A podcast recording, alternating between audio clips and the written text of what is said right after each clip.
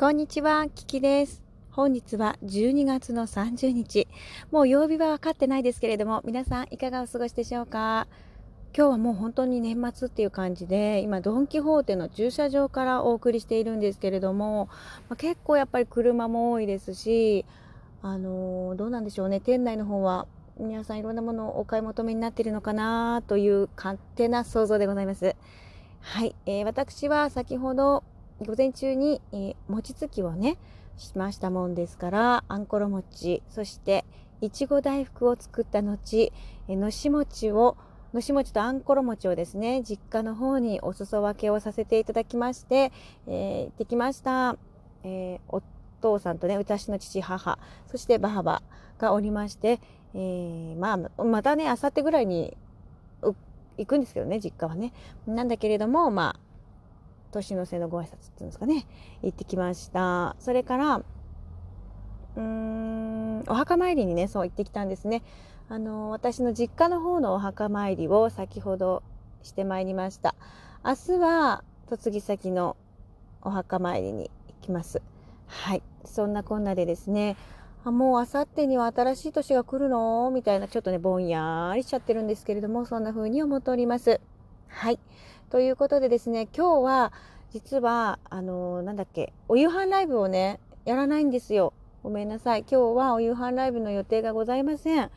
あのー、お買い物に行きます。今日はね、何食べるって言ったっけ？あ、お寿司とか買うって言ってたかな。なんか毎日ね、ここ最近、ここ最近ってことですから、あとは明日がお蕎麦？とか食べるんだよね。年越しそばだもんね。みたいな感じで、ちょっとね、今後の予定が、あのーもしかしたらお夕飯ライブじゃないのかなみたいな感じでちょっとよくわかんないのでまたその都度お知らせをしていきたいと思いますが本日はおそらくその時間お買い物の時間とさせていただくためお夕飯ライブの予定はございません。そしてですね夫が昨日から違うな今日からお休みに入っているのでそういった意味でもですねちょっと家族の時間を優先させていただくというような形になるかと思いますので合間を見ながらこちらのなんだこれ収録ができればいいかなっていうふうに思っております。よろしくお願いします。はい、ということでですね、昨日お便りいただきました。昨日ね、お料理クイズっていうのをやってみたのね。でね、そのの聞いてくださったこの方からお便りいただきました。まみへいさんありがとうございます。お料理クイズは、レンコンの南蛮漬け風、後に糸唐辛子をのせるどうでしょう？ということで、まみへいさんありがとうね。お便りいただきました。はい、正解はですね、なんだっけ？長ネギでした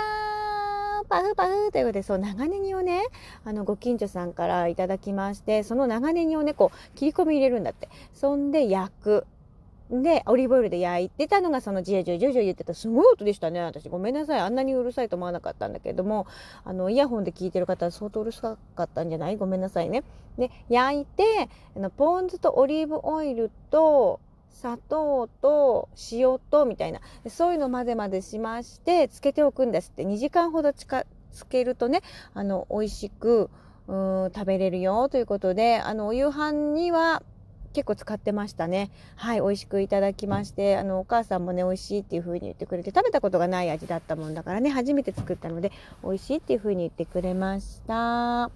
はい、えー、ただいまですね、私はドン・キホーテの駐車場からお送りしてるんですけれども、やはり車の往来が激しいですね。そしてどうでしょうか、皆さん買ったものはそんなにすごい買ってるっていう感じじゃないですね。やっぱりエコバッグをね、持参されてる方が多いもんですから、まあ、そんなにすごい買ってるって感じじゃない。むしろやっぱりスーパーとかの方がお買い物されるものの方が多いのかなと思いますけれども、やはりですね、車にはですね、こう2人組とかね1人で来てるっていう方よりもこうカップル家族みたいなそういう感じで皆さんねドッキホーテの方に来ていらっしゃるような感じでございます。なんかそう考えると日曜日みたいな感じですね。あの休みの方が多いのかなっていう感じにもかかわらずですねあのそういった年末年始が逆に書き入れ時だという、えー、職種の方もいらっしゃるでしょうし仕事納めっていうものがないですっていうようなサービス業の方々もいらっしゃると思います本当にお仕事ありがとうございます。ということでですね、え今日はこのようにお送りしていますが、あのそうですね。私もしかしたら明日はねライライブじゃなかった。あの収録で皆様に御礼を伝えれるかなというふうに思ってはいるんですけれどもどうでしょうかね。あの私もいろいろと明日バタバタするのではなかろうかというふうに思っておりますので、えー、万が一のために今日お礼を皆様にお申し申し上げさせていただきたいなというふうに思っております。ね、えー、2020年はね私にとって本当に実りの多い1年でございました。今まで叶えたかったことがたくさん叶った1年でした。まあ、一番大きなことで言うと私はお母さんになりたいというそういう気持ちがありましたのでそのねお母さんになるという夢といいますかその思いをね実現することができました。本当に嬉しかったんですよね。そして今もねそれをひしひしと感じながら毎日過ごさせていただいております。で、ここ最近のコキキちゃんがね、本当にこう抱っこしていないと、あの、なんていうの、泣いちゃうって言ったらあれなんだけど、結構甘えん坊ちゃんがね、マキシムなんですね。今までで一番甘えてるんじゃないかっていうぐらい、こう、お母ちゃんのところによじ登ってきてね、あの、あ遊ぼうみたいな感じで、とっても私、なんていうのかな、娘に必要とされてるっていうのがとっても嬉しくてね、それを感じることができるんですね。なのでそういった意味ではね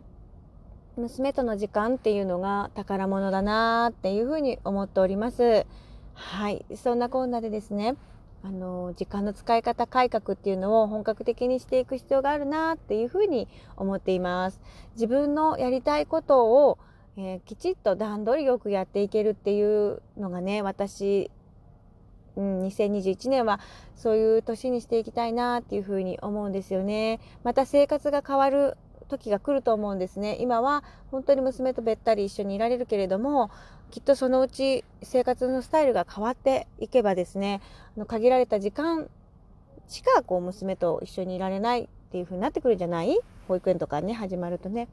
なので、あの自分にとってね、